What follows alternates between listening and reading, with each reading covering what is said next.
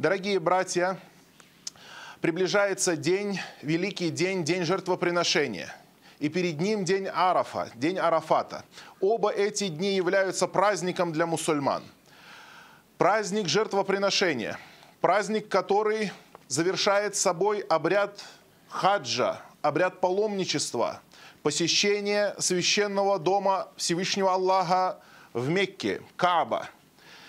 Хадж – это одно из величайших видов поклонения в исламе. Это столб ислама, один из пяти столпов, на которых зиждется исламская религия. И день жертвоприношения – это великий день не только для паломников, но для всех мусульман во всем мире.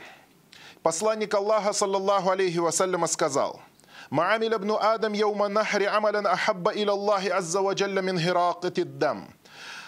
Не совершал сын Адама, не, то есть не может совершить сын Адама в день жертвоприношения какого-либо деяния, которое было бы любимее для Аллаха, велик он и славен, чем пролитие жертвенной крови.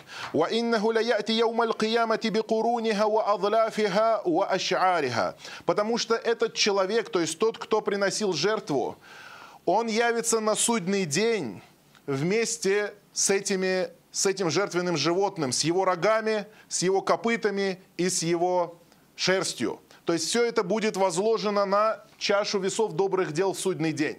Пророк Мухаммад, саллаллаху алейхи вассаляма, не сказал в этом хадисе э, и с его мясом, потому что это понятно. То есть то, что в этом мире даже люди, которые приносят жертву, то, что они выбрасывают, и то, что не приносит им никакой пользы, то, что когда человек хочет сделать забой скота, он для чего режет? Для мяса, для того, чтобы поесть и получить от него эту пользу. Но есть вещи, которые он не использует. Это копыта, это пух и шерсть этого животного тоже зачастую не используется. И рога. Все это выкидывается, все это нету никакой нужды в этом мире. Но на судный день даже эти вещи будут положены на чашу добрых дел в день суда. Говорит, человеку будет все это возложено, и все это будет зачтено на судный день.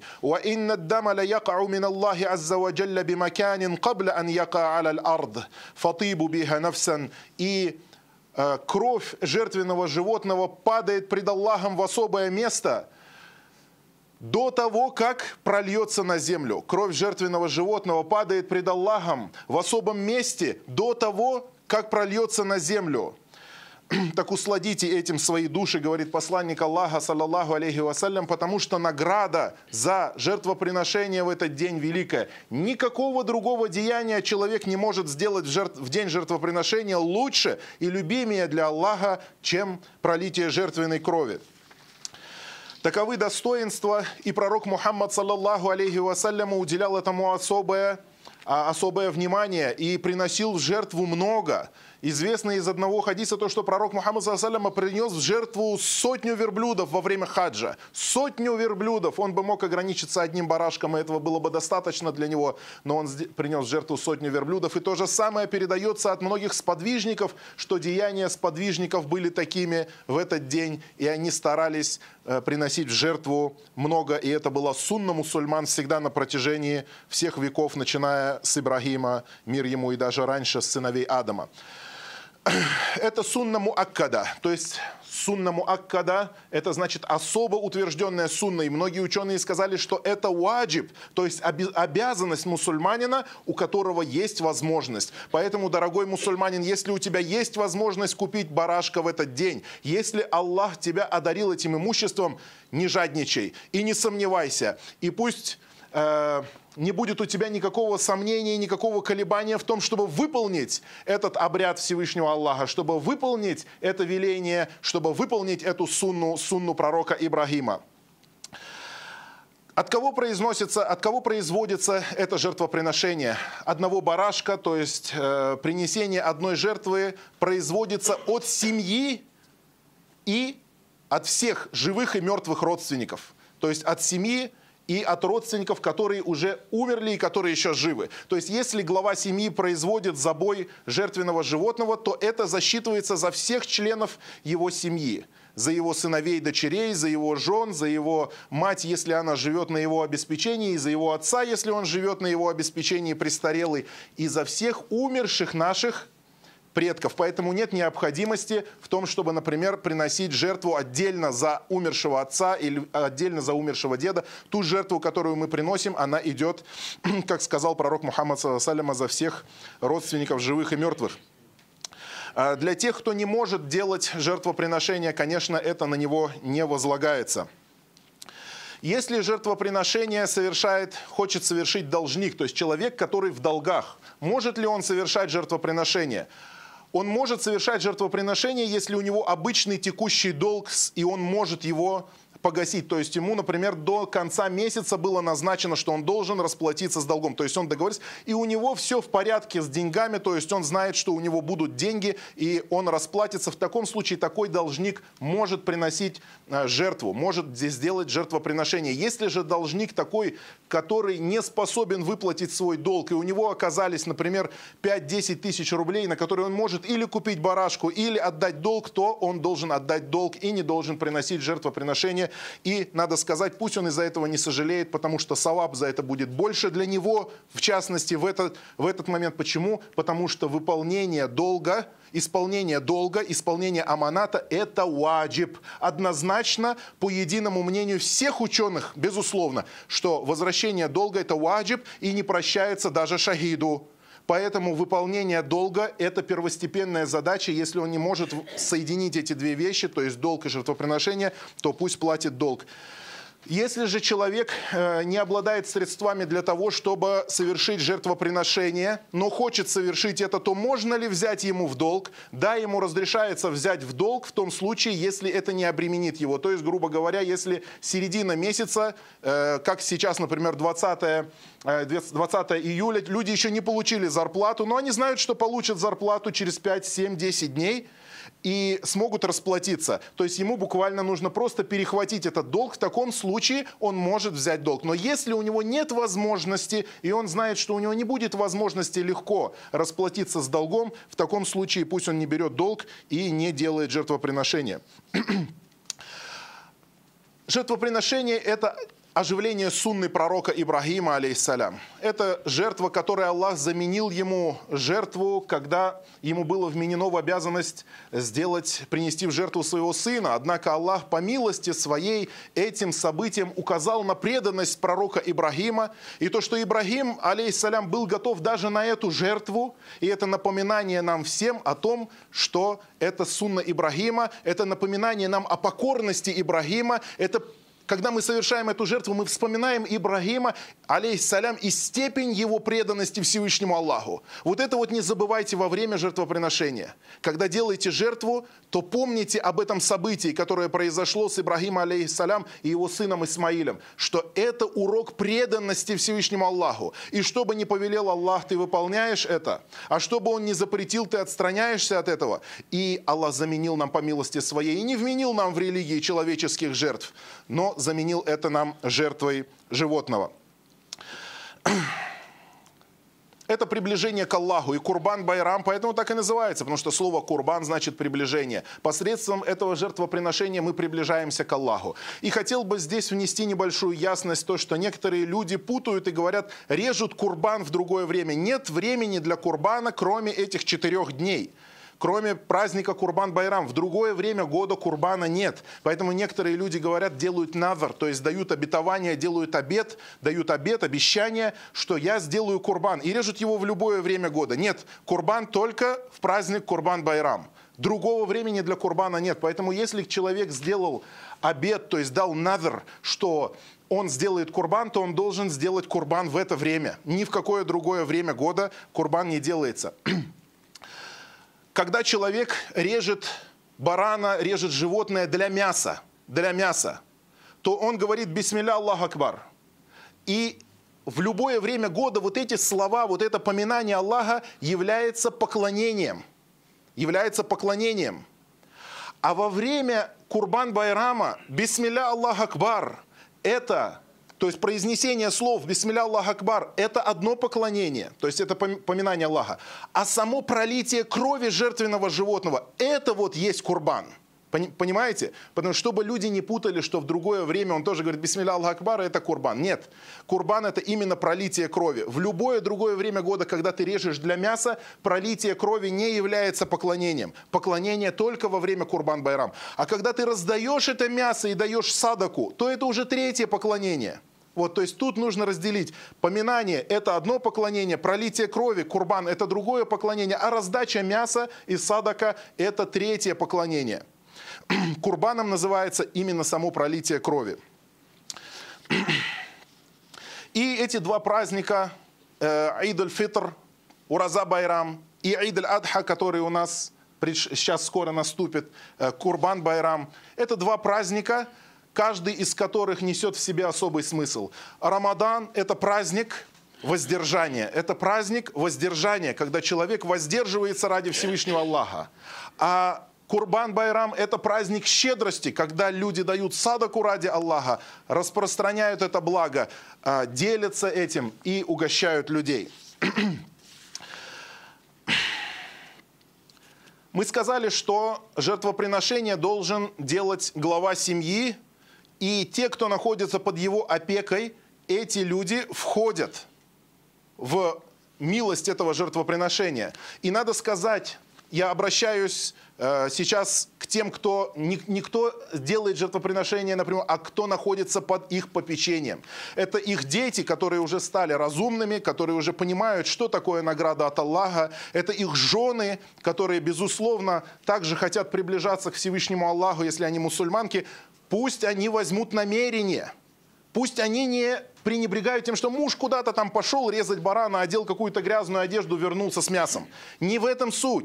Суть в том, чтобы, смотрите, вы же тоже входите в жертвоприношение. То есть вы тоже входите под эту награду жертвоприношения и надеетесь ее получить. Поэтому возьмите намерение. Возьмите намерение. Ваш муж идет, и также исполните свое сердце вот этим вот ясным намерением, что вы также совершаете жертвоприношение. Способствуйте. Возможно, иногда вашему мужу приходится из бюджета вашего забрать некоторую долю и в чем-то вас ограничить. Возможно, нужно купить мебель. Возможно, жена давно просит шкаф, или давно просит поменять кровать, или поменять диван, или кухонный гарнитур. Но ради Аллаха она говорит: нет, муж мой, обойдемся без этого гарнитура.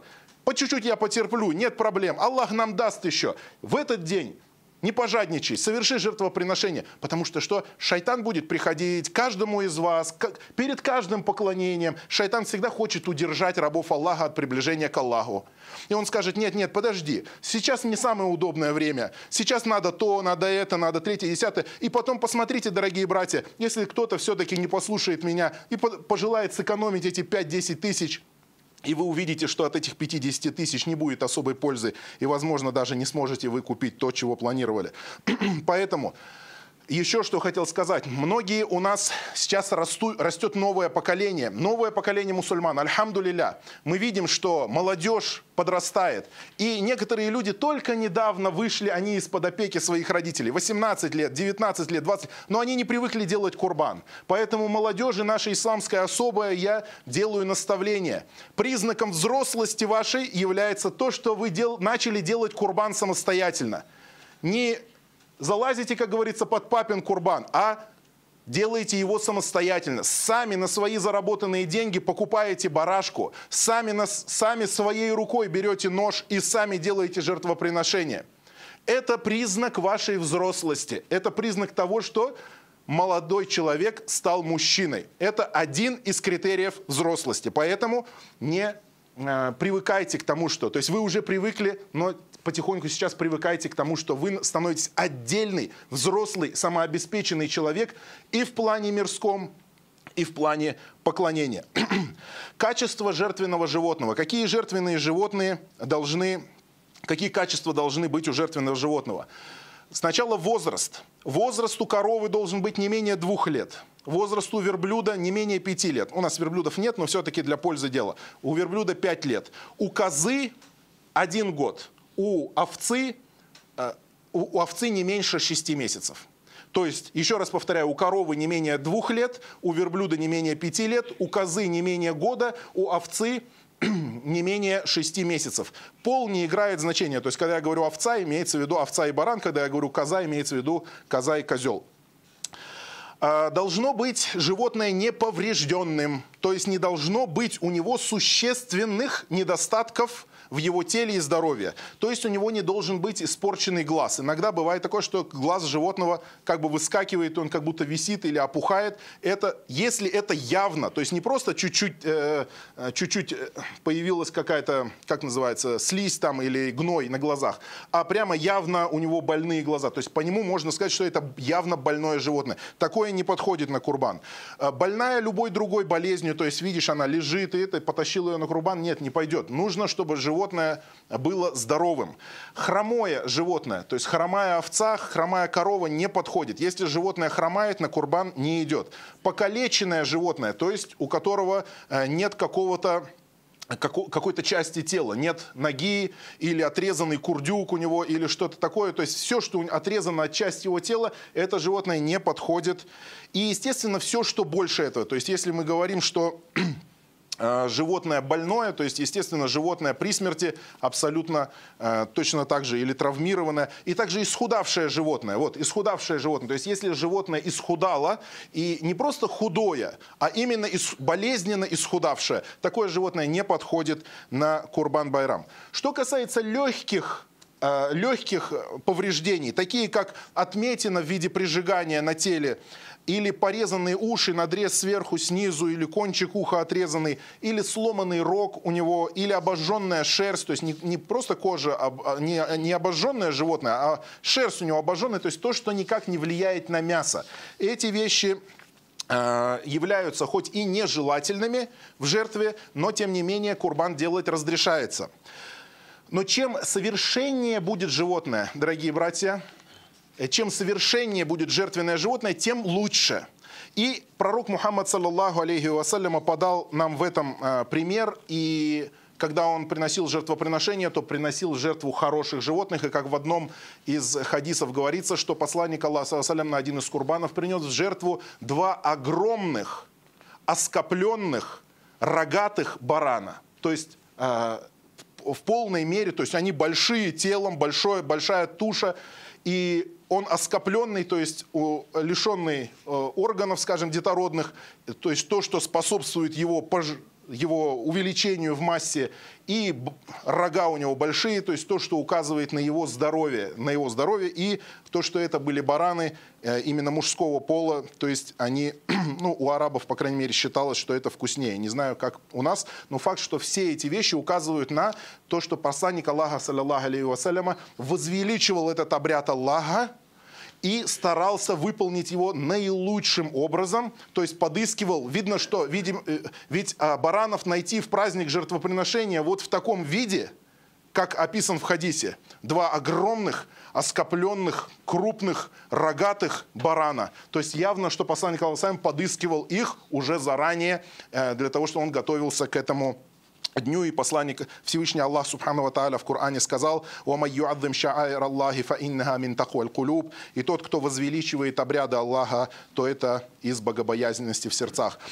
Дорогие братья, жертвоприношения лучше делать самому, лучше делать собственноручно и приучаться к этому. Если кто-то не умеет, то хорошо было бы научиться хотя бы и смотреть со стороны, как это делается, чтобы в следующий год или в последующем, в этом же году, совершить жертвоприношение, то есть я имею в виду в последующие дни Ташрика, совершить жертвоприношение самостоятельно. Это лучше всего. Так поступали сподвижники пророка Мухаммада, саллаллаху алейхи ва саллям, и он сам, соответственно. Они совершали жертвоприношение сами, то есть непосредственно совершали этот обряд, участвовали в этом. Если же человек не может совершить это, это действие качественно, то в таком случае пусть поручит это тому, кто сделает это качество, качественно, потому что нельзя мучить животное, чтобы животное не мучилось. Принести несколько животных в жертву, это лучше будет. И поэтому, если у кого-то есть возможность сделать больше одного животного, больше одного барашка, то это будет лучше. Если у человека э, может... Э, во-первых, смотрите, что я хотел сказать. Э, коза, это за, за одну семью идет.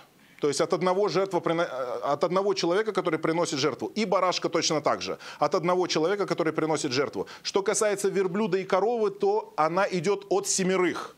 То есть от семи семей. От семи семей могут в складчину купить корову и принести жертвоприношение. Если человек совершает одну, получается, корову, то это равняется, как будто он принес в жертву семь овечек. А награда, конечно же, увеличивается за это. Забой верблюда каким образом производится? Верблюда, забой верблюда производится стоя, обращенным мордой в сторону кибли. Других животных всех следует положить на, на бок, на левый бок и обратить их в сторону, мордой в сторону кибли. И таким образом совершается жертвоприношение. И пророк, саллаллаху алейхи ва саллям, когда совершал жертвоприношение, то коленом упирался... коленом упирался в бок жертвенного животного. Естественно, наточить нож до идеального состояния, как я сказал, то, чтобы нож должен быть очень острый. Этому следует обязательно придать большое значение.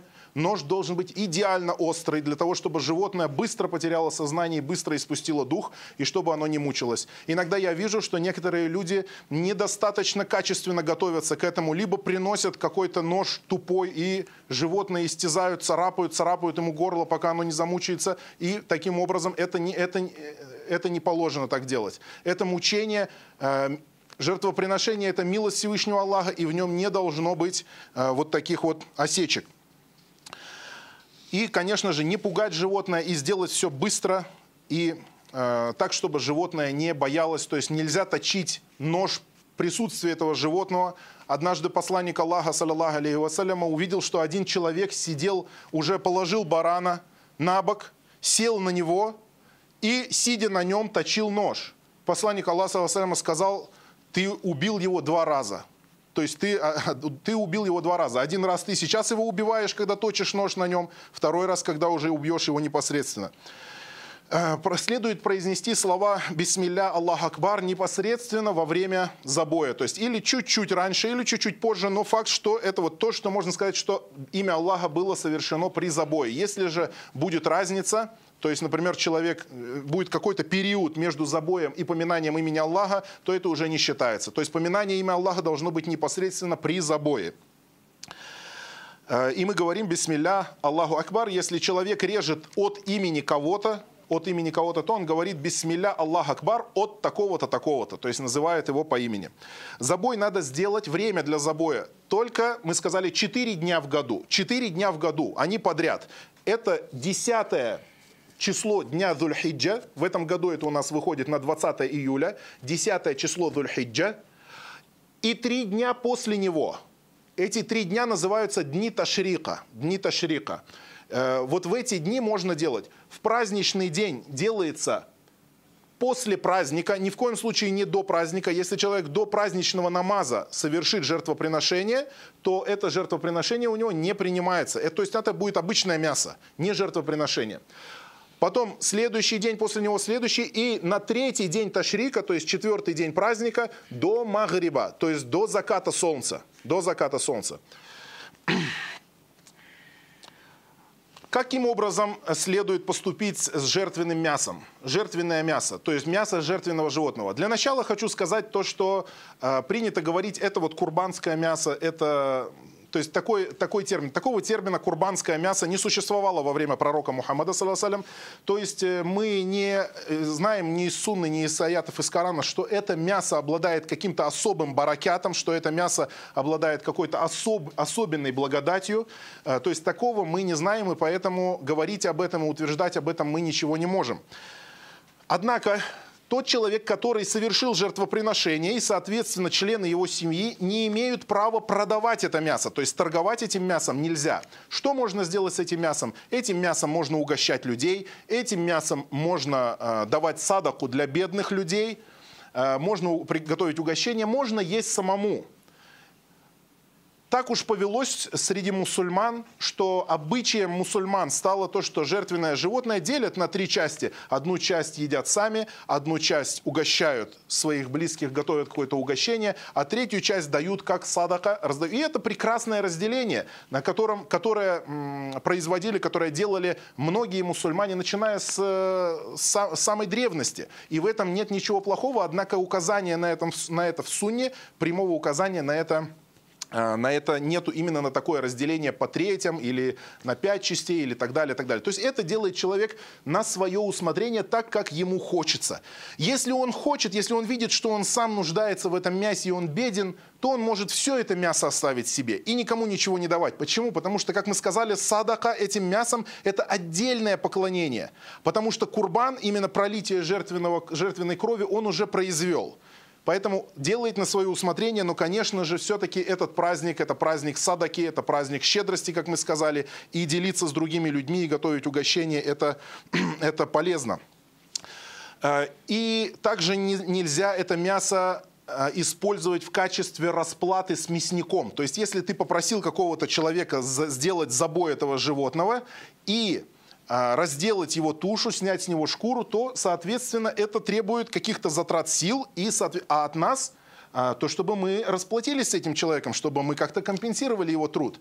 Но так как мы сказали, мясо нельзя продавать, то оно не может выполнять роль валюты. То есть мы не можем расплачиваться этим мясом. Поэтому с мясником расплатись деньгами или расплатись чем-то другим, но не этим мясом. Кроме того случая, если этот мясник беден. То есть ты знаешь, что он входит в число тех, кому можно давать садаку, кому желательно давать садаку, поэтому в таком случае как садаку, не как расплату. Но лучше будет все-таки не портить свое намерение и заплатить ему деньгами отдельно. И еще, на этом, наверное, все, что касается жертвоприношений. Еще хочу напомнить то, что эти десять дней Зульхиджа и три дня Ташрика после них – это дни такбира, тахлиля и тахмида. То есть эти дни, когда следует делать такбир, говорить «Аллаху Акбар», тахмид, то есть восхвалять Всевышнего Аллаха, благодарить Его, и тахлиль, то есть говорить «Ля иляха илляллах», «Аллаху Акбар, Аллаху Акбар, Ля иляха илляллаху, Аллаху Акбар, Аллаху Акбар, ва лилляхи лхамд». Вот эти слова прославления надо делать, начиная с первого дня, с первого дня Зульхиджа. Вот, и сейчас эти дни уже идут прекрасные. Не теряйте эти дни, прославляйте Всевышнего Аллаха. Это самое лучшее поклонение в эти дни. День Арафата, непосредственно перед праздником не пропустите пост. Посланник Аллаха, саллаллаху алейхи вассаляма, его спросили про день Арафата, и он сказал: «Юкаффиру санат аль-мадия вассанат аль-кабиля». Этот пост является искуплением за грехи предыдущего и прошлого года. То есть за два года Аллах субханаху ва тааля прощает грехи. О каких грехах идет речь? Конечно же, не о крупных грехах, которые, для, которые требуют покаяния, искреннего покаяния. То есть любое, любой большой грех, он требует искреннего покаяния, он не входит сюда. Сюда входит, имеется в виду, мелкие грехи. Аллах субханаху ва тааля прощает мелкие грехи за два года. И дуа в день Арафата особенно. То есть поститесь и не забывайте выделить времени для того, чтобы сесть и сделать дуа. Потому что дуа в этот день — это лучшая дуа, как сказал посланник Аллаха, саллаллаху алейхи вассаляма, «Афдалю дуа, дуа яумиль арафа». Самая лучшая дуа — это дуа в день Арафата. Просим Всевышнего Аллаха, велик он и славен, чтобы он помог нам встретить этот праздник должным образом, чтобы, он, чтобы Аллах принял наши жертвоприношения, принял наши добрые дела в эти, в эти праведные дела, в эти праведные дни, укрепил нас на истине и умертвил нас, будучи мусульманами.